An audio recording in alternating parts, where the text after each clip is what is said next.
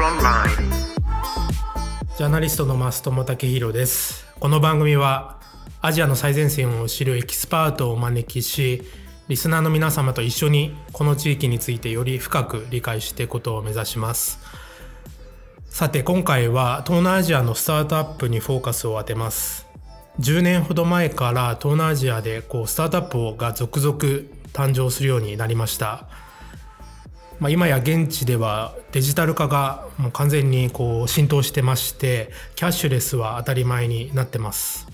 そして配車アプリや e コマースから出発したこうテック企業が国を今またいでこうマーケットシェア獲得に、え、しのぎを削っています。今回のエピソードでは東南アジアでなぜスタートアップシーンが盛り上がってきているのかまたどういう特徴があるのか最新の動向どうなっているのかなどなど網羅的に話を伺っています。ぜひ最後までお聞きください。収録日は5月26日です。本日のゲストは日本総合研究所調査部岩崎香織上席主任研究員です。イノベーションやデジタル化といったテーマを中心に長年研究をされてこられました。図解、電子金融、ビジネス最前線をはじめとするたくさんの協調も終わりです。えー、今日はどうぞよろしくお願いします。よろしくお願いいたします。あの、一昔前だと、東南アジアのこのビジネスでいうと、こう結構、大手の財閥の世界っていうこうイメージ強かったんですが、こう、東南アジア各国歩いていると結構、こう、スタートアップに勢いを感じまして、例えばこの私もこう、例えば10年前とか、インドネシア、ジャカルタに行くと、こう、タクシーバイクと直接こう、交渉したりとか、まあしなかったしなかった、しないといけなかったんですけど、今や、まあ、アプリ一つでできたりとか、まあ、あと、キャッシュレス決済っていうのもすごく浸透してるなという感じで、むむしろこう、現金で払えるところが少なくなっているなっていう感じもして、本当に日常生活がスタートアップによってこう変わってきてるなという感じもしてるんですが、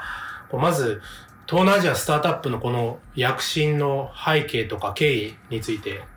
お話ちょっといただけますか？はい。あの、本当に東南アジアでスタートアップが盛り上がり始めたのは、とここ10年の話なんです。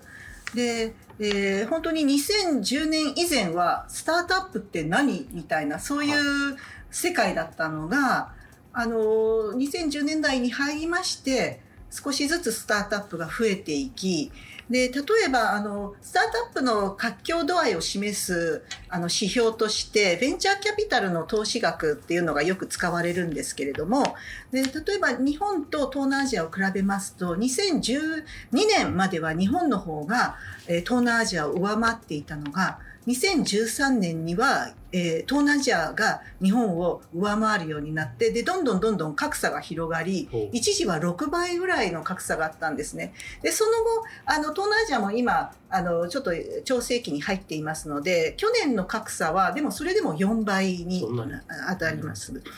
で、ユニコーンの数、ユニコーンっていうのは、えー、推定評価額10億ドル以上の未上場企業でして、えー、スタートアップが大きく成長する一つの、あの、終着点といいますか、まあ、成長した証っていうのがユニコーンなんですけれども、うん。その例えば日本はユニコーンが今6社なのに対して、えー、東南アジアは26社あります。26社。はい。で、シンガポールだけでも13社あります。うん、もう、あの、本当国の規模に比べると全然日本を、あの、大幅に上回っているという状況になってます。で、この要因としまして、まあ、背景説明としましては、えー、5点挙げられます。はい。えー、1つ目はデジタル化の進展です。で他の技術と違ってデジタル化っていうのは情報伝達のスピードがものすごく速いので例えば従来でしたらまず先進国で流行ってでこう時間差を置いてあの新興国途上国にこう伝播していくっていうのが一般的な流れだったと思うんですがデジタル化はもうほぼリアルタイムであのあっという間に世界中に広がってでそれがあの新興国でもあの先進国と同じタイミングでえー、新興国でも東南アジアを含む新興国でも一気にデジタル化が進んだということ。でただデジタル化が進んでもそれだけじゃ足りなくってやっぱりあの中間層が台頭してきましたのでそのデジタル化の恩恵をその中間層が受けたいでそれだけの購買力があるということなのでその中間層の台頭がえデジタル化と同じタイミングで、うん、あの出てきたっていうのが2つ目の背景です。うん、で3つ目の背景としましては東南アジアはあの経済成長は著しいんですけれどもいろいろなあの社会課題がまだまだ多いのでそれをあのデジタルの力で解決しましょうというビジネスチャンスがもうゴロゴロあちこちにある。うんで、それに、あの、食らいつくのがスタートアップになってます。ここの点が多分日本との一番の違いでして、うん、日本も、あの、中間層ものすごい熱いですし、で、デジタル化も一緒に進んだんですが、うん、何せ日本ってすごい便利なので、うん、あの、道歩いてても別に穴開いてないし、はい、あの、人に襲われ、あの、銀行強盗とかにもそんなに、普通にしてれば襲われないし、もうあちこちに ATM があるからお金も引き出せます。ところが東南アジアはそういうあのシンガポール以外なんですが、うん、そういうのが整ってないっていうことは逆にデジタルの力でいろいろ解決できる領域が多いというので。でスタートアップがそこに、あの着目したっていうのが3つ目の、なるほど。東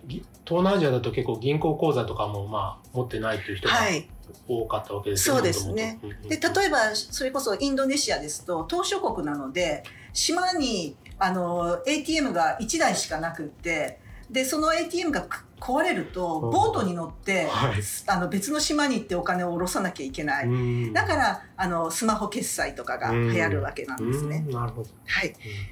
で4つ目といたしましては、えー、既存プレイヤーとか既得権益の少なさというのがやっぱりこれも大切であのもちろん東南アジアにもいろんな既得権益ありますしあと既存プレイヤーもいるんですがただ日本に比べるとその層が薄いので新しいことをやろうとしても結構ブルーオーシャン、うん、日本だったら何か新しいことをやろうとしてもすでにいろんなもうプレイヤーが張り巡らされているのでビジネスチャンスがどうしても限られてきます。そして最後に5点目なんですけれども、えー、政策面からの後押しです。でシンガポールが政府が一生懸命スタートアップの促進をやっているのは有名なんですけれども、えシンガポール以外の国も皆さんあのみんなやってます。でそれぞれ理由が違いましてでシンガポールにたあのついてはもうあの、えー、先進国として常に最先端を歩んでいきたいということでその知識イノベーション集約型社会の実現にはスタートアップがそれがあの役に立つよねっていうことでスタートアップ促進をとってます。でタイとマレーシアについては今あの中所得国の罠に陥るんじゃないかっていうことが言われてまして、要は、うん、えっと低所得国から中所得国には順調に経済発展できたんですがその次の高所得国になれるかどうかっていうのが結構あの実は中所得国から高所得国になるのってすごく難しい、うん、そこのブレイクスルーとしてスタートアップのイノベーションっていうのが、うん、あの期待されてで政策面からも後押しされてます。でインドネシアフィリピンについてはあのもう本当に社会課題がものすごく多いのでさっきのあのあの島に ATM が1台しかないみたいなでフィリピンもやっぱり同じような事情を抱えてますのでそういったいろんな社会課題の解決にスタートアップが役立つんではないかということでえ政府もスタートアップ支援を行っています。で最後にベトナムなんですがベトナムもやはり社会課題がすごく多いので社会課題解決への期待があるんですがそれ以上にああの今国有企業の民営化を進めていてそのみあの民間企業を強化するそういう目的でで民間企業の本当にひよっこがスタートアップなのででスタートアップ支援をしているっていうこと。だからそれぞれあのお国の事情によって多少のグラデーションあるんですが全体的にみんなあのスタートアップ支援を行っている。それがえスタートアップの促あの急増につながっているということです。結構もうすでにこう急成長するようなあの企業も出てきてるわけですよね、テック企業。あの、アメリカだとこの GAFA とかが有名ですし、中国だとバットとかがよく知られますけど、はいまあ、東南アジアだともうすでにこの3つ有名なこう企業が出てきてて、それぞれグラブ、GoTo、はい、あと C ですけど、この3つも結構注目かなと思ってまして、まあ、グラブですと、えー、マレーシア出身のこの2人がこう、共同で創業したとこですよね。で、そこはもう、えー、スーパーアプリみたいな感じで、まあそれはゴジェクとかと同じですけど、ゴジェク。で、まあ GoTo っていうのは、ゴジェクとトコペディアがこう合併してできた、まあインドネシアの、えー、企業グループ。で、C だと、まあショッピーっていうこう EC のやつと、まあ、あとゲームとかにも強いっていうイメージありますけど、この3つが結構もう上場までしてるんですよね。そうですね。はい。もう本当に、あの、東南アジアのスタートアップの特徴の一つっていうのが、最初は先進国のモデルをコピーして、で、えー、グラブは東南アジアのウーバーと言われ、で、ゴジェックはインドネシアの えと、ウーバーと言われ、うん、他に、あの、例えば、あの、ラザダっていう、e コマースがすごく有名なところは、うん、あの、東南アジアのアマゾンというふうに、はあはあ、その先進国のビジネスモデルを東南アジアに持ってきて、うん、で、それでスタートしたんですが、そこからが発展が面白くって、うん、単にコピーをするだけじゃなくって最初はコピーだったんですがこの独自に現地の事情に合わせて進化していくっていうのがあの大きな特徴になってまして、うん、で例えばグラブですと本当に最初はあのタクシーから始まったのが、えー、でバイクに行ってで人を乗せるだけじゃなくて物を届ける。でえーと、とあとは例えばドライバーさんにローンを組んででそうするとドライバーはバイクが買えるので商売道具としてのバイクをローンで買えるようにするとか。なんかそういうあとはあの本当動く ATM とか言われてて、えー、グラブのドライバーにお金を渡すとそそれをあのスマホのアプリの中に入れてくれるみたいななんかそもう本当にいろんなサービスがこうどんどん出てきて、でそれは多分他にそういうのをやってるところがなかったので。例えばウーバーはが別に金融やってもすでにもう金融のあのやってるところたくさんあるから別にあのドライバーにローンやりますって言ってもそんなにニーズないかもしれないですけど東南アジアだとそういうまだあの未充足のニーズがたくさんあるのででそれを一つにもうアプリにどんどん入れてってでスーパーアプリになった。でえーと、ゴジェックも似たようなものででゴジェックとトコペディアが合併して GoTo になって、うんはい、GoTo も今一番力入れてるのは金融だっていうふうに言ってますので。もう、はい。まあ、その3つ結構競争を繰り広げてるってよく言われますけど、はい、まあ本当もはや今やもう金融とかそういうところまで進出してるわけですね。この東南アジアのスタートアップなんですがこのアメリカとか中国そしてまあシンガポールとかだとこうインドとかとのつながりもこう強いみたいですが、その一方こう日本とはまだまだこう関わり少ないようなイメージもあるんですがその辺いかがですか？あの実は結構日本企業も東南アジアのスタートアップにあの注目をしてでいろんな連携もしています。でこの流れをちょっとあの整理しますと最初はあの本当2010年代の前半は結構あの新興企業日本の例えば DNA とかビーナスビーノスとかデジタルガレージが東南アジアのスタートアップと連携しだしてでその後徐々にそれが広がるとともに2010年代後半になると伝統的な企業あの大企業ですね、えー、東京電力とか三井不動産とかトヨタ自動車なんかもあのその東南アジアのスタートアップと組むようになりました。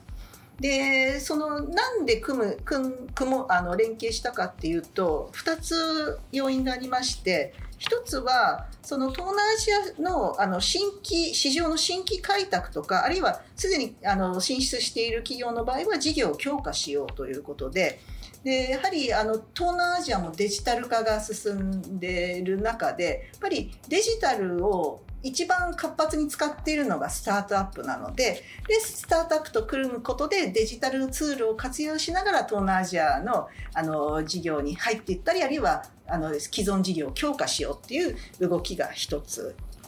でもう一つがあのそれこそ2010年代の半ば今まあの最さっき申し上げましたように最初はのコピーだったんですがそれが独自に進化して、うん、でスーパーアプリみたいになになったりあるいは例えばあのブロックチェーンとかあるいは AI とかそういうのを活用したあの結構高度な技術を活用するスタートアップも出てきてますので。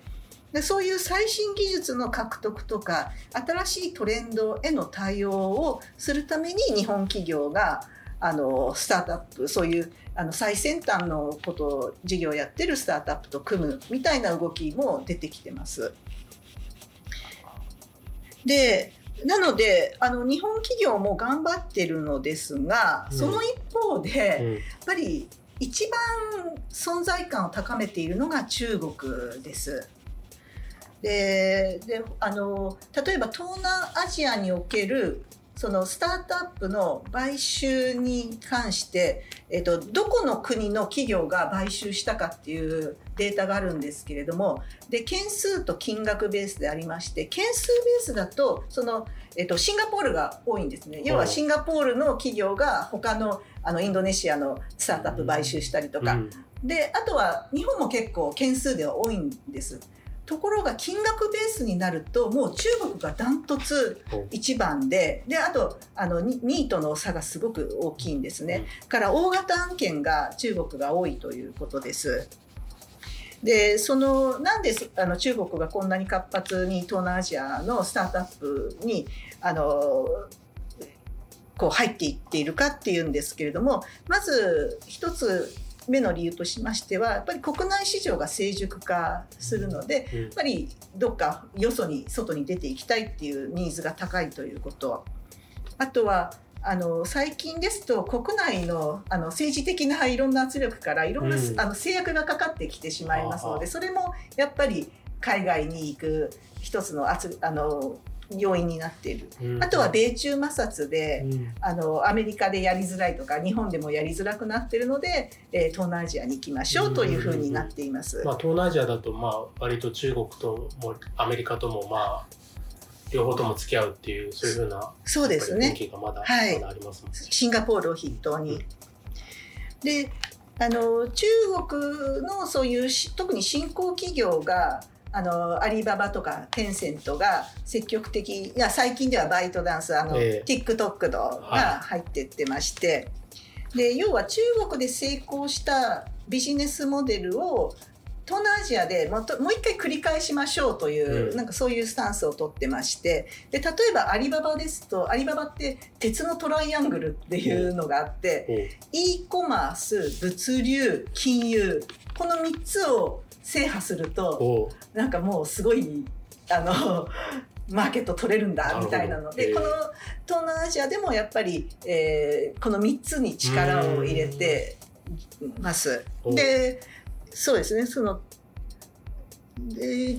中国の強みは要は、えー、中国と東南アジアのそのいろんな、えーと、デジタルの e コマースをはじめいろんなデジタルの事業が大体10年ぐらいの差があるというふうに言われてましてでそうすると10年前の記憶ってまだ残ってますよね。だからその記憶自分たちの記憶を頼りにいろんなことができるのとあと共感ができる。あ、うん、あの今私たちの10年前こんな困ってたのがこの人たちは今こういうの困ってるよねっていうので、うん、それが見えるんです、ね、見えるわけです。はい、そこもすごく強みになってます、うんうんうん、だからよく言われるのがそのスタートアップシーンっていうのは東南アジアは中国から10年遅れていろんなこうサービスが始まってるって言われますよねよく。そうですね。でなんあの私たちなんとなくこううがった見方をして中国ってお金札束振り回して入ってるんじゃないかっていうふうにあの見がちなんですけれどもでそういう側面があることも否定できないんですがその一方でやっぱりあのこう理念みたいなのを語るのがすごく上手なんですね。で例えばジャック・マーなんですけれどもあの e コマースを通じて inclusive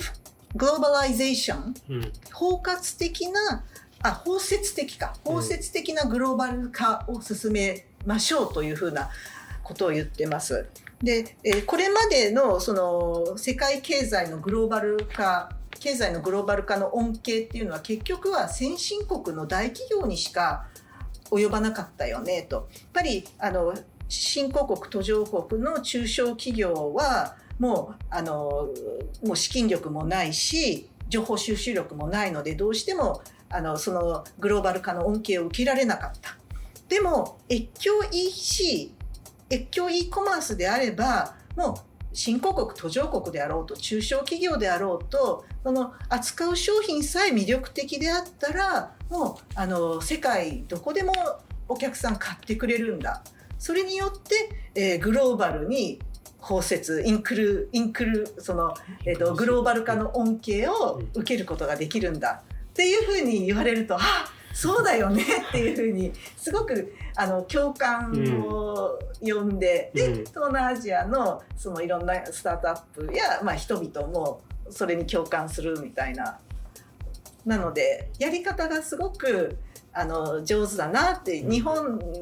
はやっぱりそういうなんか高い目線からものを語るっていうのはなかなかしないので。うん。っぱり心に響くかとか,、そういうところがすごく上手だなっていうふうに思ってます。ただ中国もあの前哨前敗じゃ全くなくって、あの2016年に先ほどあのあ言ってないね。2016年に、あのラザダっていう、はい、あの e コマースのスタートアップを買収した時にはもうこれで勝負がついたって言われてたんです。2016年にもう、えーと、その当時ラザダが e コマースをもう本当にマーケットシェアを、あがダントツ1番だったんですね。結構あのいろんな国で。でそれをアリババが買収したことでもうあの東南アジアの e コマースの市場は勝負がついたっていうふうに言われたんですが蓋を開けてみるとその後それこそトコペディアとかブカラパクとかで、えー、さっきのショッピーも出てきてでなんかあのまだまだせそういう企業あの e コマースの進行が活躍する余地っていうのがたくさんあってで逆にラザダが伸び悩んだのであの本当に何度もこう手こ入れがされました。なるほど。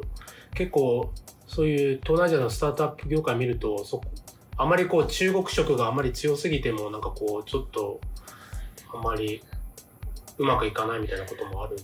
すかね。えっと、中国色というよりも、現地化をどの程度進められたかっていうことで、やっぱりローカルあのなかなかその共感できると言ってもどうしてもその中国目線でで多分あの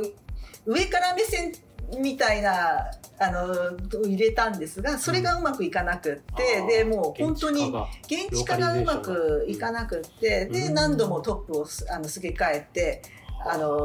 もう本当に試行錯誤だったっていうことです。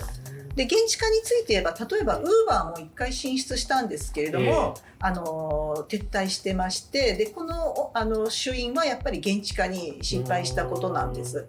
であのアメリカのウーバーだと決済にクレジットカードを使ってたんですがでウーバー最初のうちはそのまま東南アジアでもクレジットカードで払ってくださいっていうふうにやってでも東南アジアはクレジットカードあの取得率がすごく低いのでで、ね、あのお客さんがなかなか集まらずでグラブにの方が優位になってしまってでグラブに売る形で撤退したっていういきさつがあります。ので本当にあの勝敗のいかにその現地化を進めるかっていうのが成否を分ける大きな要因になってます。Asia? 東南アジアのこのスタートアップのこの発展のこの経緯とか今の現状というのがよく分かったんですが、これど今後どうですかね？これこれから、えー、展望いかがですか？これからまだまだこうユニコーン出てくるのかそのあたりいかがですか？えーと、東南アジアのスタートアップこれからどうなるかということなんですけれども、えー、人ビジネスチャンス金この3つの面から一層あの飛躍する可能性があの高いと私は見てます。まず人の面なんですが、えー、過去10年間の大きな変にあの変化がありましてで本当スタートアップの勃興期は、えー、にそのスタートアップを立ち上げた創業者っていうのは大体2つに分けられます。一つはアメリカの留学帰り、うん、でアメリカであのそれこそグラブもそうなんですが、うん、あこんなウーバーみたいな便利なものが東南アジアにあったらいいよねっていうのでそのいろんなまずスタートアップカルチャーについて触れかつその自分の国にはないアメリカの新しいものを見聞きしてでそれを持ち帰る形であのビジネスをするっていうのが一つのルート。結構ハーバード大卒業とかも多いみたいですね。あそうですね、うん、はい。スタンフォードもいますし、はい。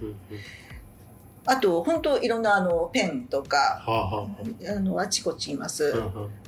でもう一つのルートがあの東南アジアのでスタートアップの勃興期にドイツの、えー、ロケットインターネットっていう企業がこの企業は何で有名かっていうとそれこそあのコピーであのタイムマシン経営で有名でアメリカで成功したビジネスモデルを新興国に持ってきてでそれであの広げようって言って先ほどのラザダもロケットインターネットがあの設立した e コマースなんですけれどもで、えーと、そういう形でいろんなあのそのコピーを東南アジアであのスタートコピーコピーキャットのスタートアップを立ち上げて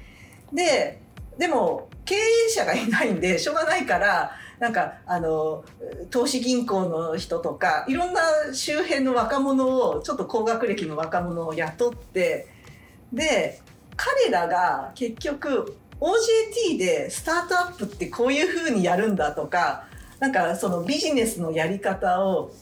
習得してでその後あのそのスタートアップをやめたりして自分たちで新しくスタートアップを立ち上げたっていう本当にロケットインターネットっての立ち上げたたくさん本当にもう10社20社ぐらい東南アジアで立ち上げてるんですけど、うん、あの小学校 学校スタートアップ学校みたいな 形になってて。でそこから人材がブワーって出てきてで自分たちであのスタートアップを立ち上げて。でそれが初期だったんですが今本当にそういういろんなスタートアップが出てきてでエグジット IPO や M&A でエグジットをするとじゃあ次何やろうかなって言った時に彼らがまた今度は企業あの連続起業家になる、うん、あるいはそういったスタートアップの中で働いていたチームメンバーが今度自分たちでスタートアップを立ち上げようっていうことで要は経験者が増える。でスタートアップって本当にあのものすごくビジネスとして難しいので結構経験値が大切で、あの成功何を成功するかって結構難しいんですよ。失敗はなんかいくつかパターンがあるらしくて、そのしどうやったら何をするのを失敗するっていうのが学ぶことができるのでそういう知見やノウハウを深めた人たちがこれからどんどんあのスタートアップを立ち上げるということで、おそらくスタートアップの質が、東南アジアのスタートアップの質がこれからどんどん良くなっていくのかなっていうふうに思います。それが人の面です。で次にビジネスチャンスの面なんですけれども、え過去10年間の主な東南アジアのスタートアップって B2C だったんですね。はあ、えー、消費者向け。C っていうのは、まあ、コンシューマーですね。はい。ビジネス to コンシューマー。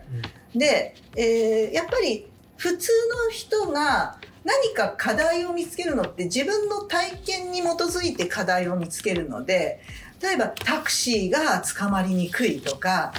あの買い物がしづらいとか、うん、ATM に行くのが大変とかそういうあの個人消費者の目線で課題を見つけてでそれを解決するためにスタートアップを立ち上げます。ででも実際に起業してみると今度あの企業としての不自由をいろんな感じるようになるんですね。例えばあの e コマースを立ち上げたんだけれど物流がうまくいかないよね、うんでそうするとあじゃあ物流の会社を立ち上げようっていうことであのその生産地から倉庫にえーつなぐトラックとかあるいはその倉庫の中のいろんな合理化をするためのうんあのソフトウェアとかあるいはっていう形で今度 B2B ビジネス2ビジネスに目が行くようになって、はあはあえー B2B のスタートアップがこれからおそらく増えてくるというふうに予想されます。で例えばアメリカでもそのどっちが多いかっていうと B2B の方が多いんですね。あそうなんです。B2B ビジネスの方が多いんでやっぱり初心者は B2C で B2C を経て B2B に行くっていうのが一つのパターンになってますので多分東南アジアでもこれから B2B うん。事業者向けのあの例えば企業の合理化とか工場の合理化とかなんかそういう事業がこれから増えていくのかなっていうふうに。からビジネスの種類がもう第二、はい。第二段階に入ってきそうことですね。で最後の3つ目が、えっと、金。お金の話なんですけれども、えー東南アジアのスタートアップのエグジットあ、えっと、エグジットってスタートアップにとってすごく大切なのは要はあのスタートアップって急成長することをうん。もう市場命題とする、あの存在なので急成長するためには自己資金とか売上だけでは足りないのででしその一方でものすごくハイリスクなので銀行からはお金が借りれないのでベンチャーキャピタルみたいなそのハイリスクなあの投資資金を受け入れます。でもその投資資金のあの投資してくれた投資家におお金を還元するのがエグジットなんですね、だからエグジットがないと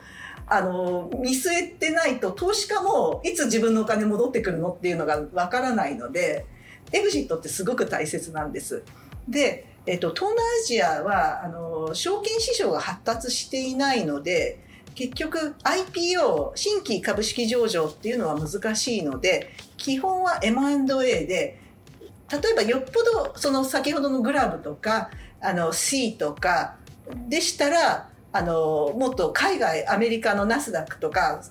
海外で上場できるんですがそこまで大きくないところは結局 IPO もあの難しくって M&A をせざるを得なかったと。でそれが結構ネックになって要はあの本当は IPO と M&A の両方ができる環境っていうのが投資家にとってはありがたいんですね。というのもやっぱり状況によってどっちが有利かっていうのが変わってきてしまうのでそのなんかこう2本は必要なのに1本しかないっていうので結構投資しづらかった。うんところが、えー2021年にブカラパックが、えー、とインドネシア証券市場にあの証券取引所で上場して、うん。でインドネシア証券取引所っていうのも全然整ってないんですけれどそこであのブカラパックみたいなもう巨大なあのユニコーンが上場してしまってあできるんだっていうふうに、今までそんな東南アジアで上場ってできないよねっていうのが、でもあの取引所整ってなくても上場できるんだっていう認知が広がったのとあとブカラパクが投資をあのそこで上場したことによって投資家が入ってくるようになってで普通逆ですよねなんか整ってから上場するんじゃなくて上場してから整っていくってなんか順番が逆でそれであのインドネシア証券取引所も結構あの整備が進んでるんです。まあ、そ Go- GoTo とかも上場しましたし、そうですね。はい。あと、シンガポールがその一方ですごく力を入れてまして、シンガポールの証券取引所も本当に新興企業向けは、あんまりよくあの整ってないんですがでもやっぱりあのスタートアップ促進策の一環としまして政府もそのシンガポール証券取引所にすごく手こ入れをしているのでおそらくこれから IPO が増えてくるとでそうすると M&A ができて IPO ができるそういうあのマーケットということで投資家が投資しやすくなるんです。でこの3つのそのヒットビジネスチャンス金そういった面から、えー東南アジアのスタートアップはこれからあのもっと飛躍するのかなっていうふうに考える一方で制約抑制要因も実はありましてで最大のものがやっぱり私もずっと東南アジア東南アジアって一口で言ってきたんですが実はもう国によってもうあの通貨も違う文化も違うもう言語も違う小習慣も全然違う。だからその一つのマーケットとして捉えられない。で唯一あのインドネシアだけが例外であそこは人口大国なのであの一国だけでもできるんですが他の国はやっぱり一国だけで自分の国だけであの商売しててもやっぱり成長余地が限られるのでどうしても大きくなろうと思ったら海外展開しなければいけないのにもう本当に一つ一つの国を制覇するのにものすごく大変だから、その例えば中国だったらもう一気にあのみんな中国語喋れますし人民元なのであのパーッと広がるそのあの勢いっていうのはやっぱり東南アジアではどうしてもそがれてしまうっていうのが一つ。あともう一つは規模化しにくい。あそうですね。でスケールスケールする一番簡単な方法は、うん、自国市場の開拓なので。そうですよね。だから他の市場に入っていくのは本当に、はい、そこでシェア拡大っていうのはやっぱり難しいですよね。うん、はい、うんうんうんでもう一つはやっぱり大学があのシンガポール国立大学など本当シンガポールの23の大学以外のあの大学のレベルがまだそんなにあの高く国際水準で見て高くないということです。でスタートアップにとって大学がすごく大切なのは一つはやっぱり技術シーズンいろんなあのビジネスになるような技術の種が大学から出てくる。からそれをあの使って新しくビジネスをするっていう道がなかなか東南アジアではあのシンガポール以外はないということとあとは人材の供給としてあの優秀な人材を大学からどんどん輩出するっていうのがなかなか東南アジアでは難しいっていうのが制約要因になるのでから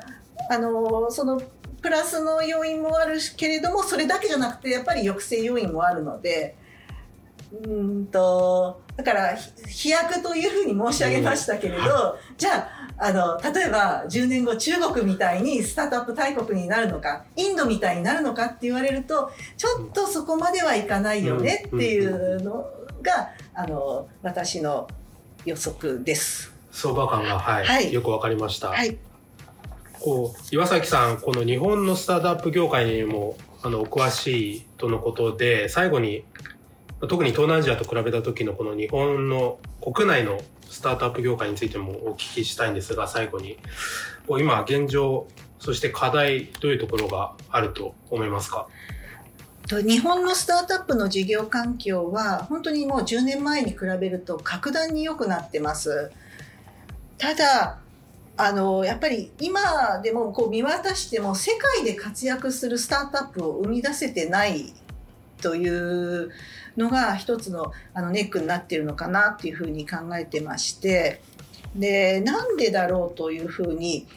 えー、考えてでいろいろ例えば最近ここ5年間でユニコーンを急増した国について調べてみたんですね。でそれは具体的にはえー、フランスカナダ、えー、シンガポール韓国です。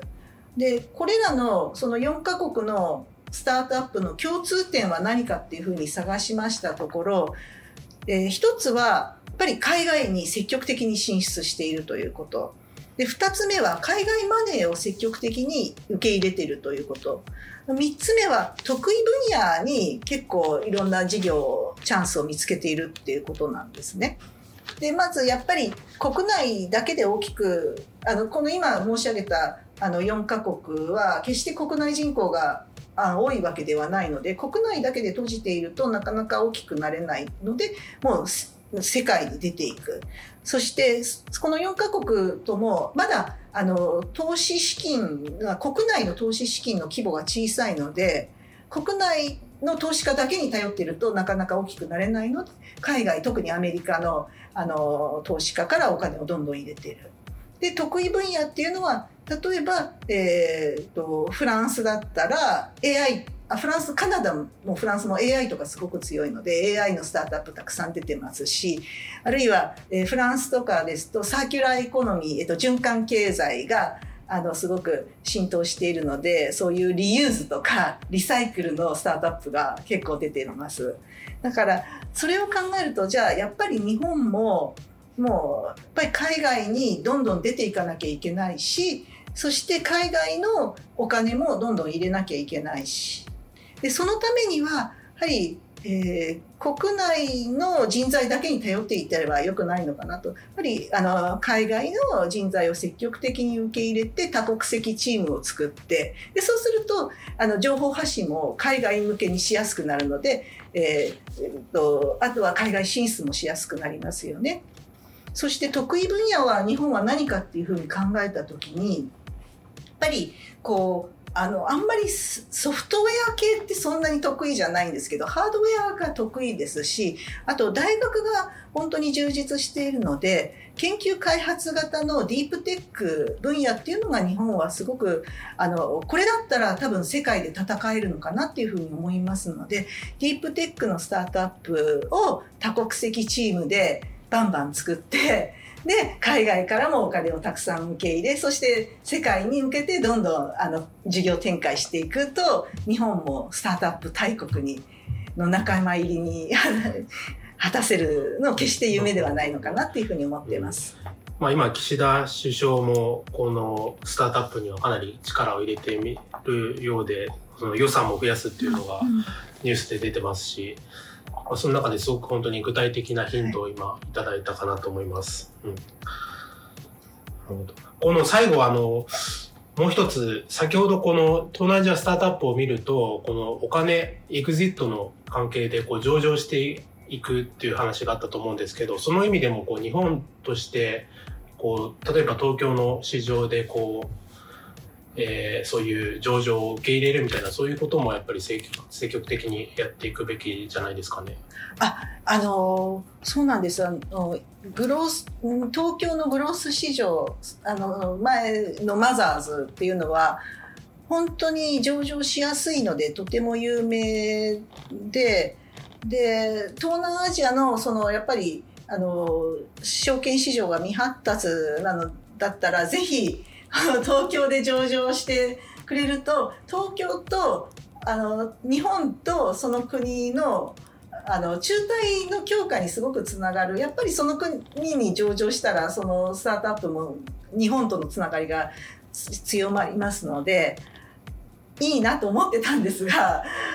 で実際にも東京証券取引所がすごく力を入れてましてもう10年近くあの一生懸命誘致をしてるんですがなかなかやっぱりハードルが高いみたいで。えー、で例えばあの書類を全部日本語で用意しなければいけないとかあとはもう本当にあの上場のいろんなあの手続きが大変ででそれはまああの投資家保護で特に日本のあの新興市場そのグロスマーケットの投資家個人投資家なのでがメインなのでどうしてもやっぱり投資家保護っていうのはなおざりにできないんですけれどもただやはりあまりにもハードルが高い中で。あのそうこうしてるうちに多分なんかあのインドネシアとかシンガポールの証券市場が発達してしまっても日本にはそんなわざわざ日本円を調達する必要ないよねみたいになっちゃうのかなっていうふうには思ってます。もしかしたらちょっと気をしたとこあるそうですね。はい。うんうん、なるほど。最後に岩崎さん何か告知などあればあのどうぞ。告知ないです。あ、ないですか？大丈夫です。わかりました。はい。わかりました。ありがとうございます。あ別に何かあの、研究の成果、研究の成果なり何か、あの、本を出そうご予定があれば、そういうのも話していただければと思います私、あ、一言だけ言っていいですか、はい、あの、告知じゃないんですけど、あの、やっぱり、に、東南アジアって多分、世界を見回して一番日本の、日本に近い地域だったと思うんですね。で、あの本当に日本のこれまでの私たちの先輩の頑張りのおかげであの例えばあの生産拠点を、まあ、が東南アジア中にありましてでかつそのいろんな出先で現地の従業員に対してとても多分扱いが良かったんだと思うんです。ですしあとは日本製品もあの本当にあのいいものをたくさん作ってくれたので日本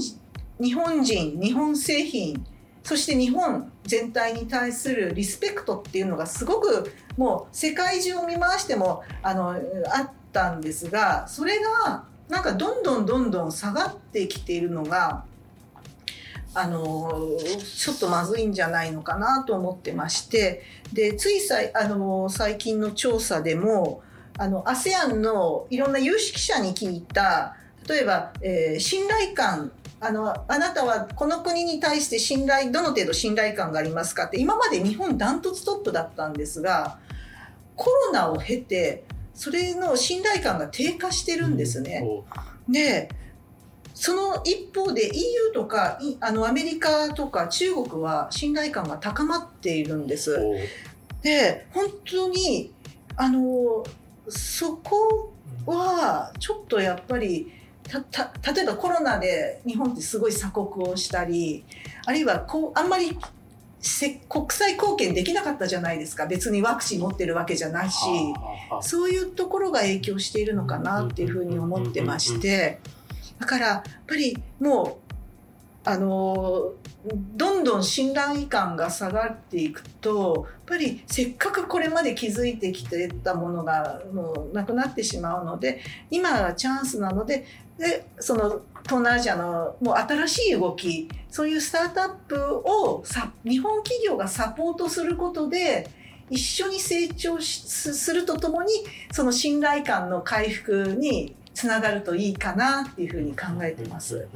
やはりこう今まで培ってきたそのそのもの価値観というのを大事にしつつ、うん、まあこう日本と東南アジアのつながり考えた時にこう反転反転構成に行く上でやっぱりこのスタートアップっていうのが一つのまあキーワードになってくるかもしれないですね。そうですね。だからあのスタートアップで本当に成長するためにはいろんなサポートが必要でその日本企業は、まあ、まだ体力があるのでそのサポートを一緒にすることで伴走してあげることでその成長支援するとその果実が日本にも呼びますしまたそのあの国同士のつながりそしてひいては日本への信頼感日本人日本企業そして日本全体への信頼感の醸成にもつながりますのでなんかそういう観点からも日本企業はぜひ東南アジアのスタートアップと積極的に連携より一層積極的に連携してくれるといいなっていうふうに考えてます。よくわかりました。本日は岩崎香織さんに東南アジアのスタートアップについてお伺いしました。岩崎さん、今日はありがとうございました。どうもありがとうございました。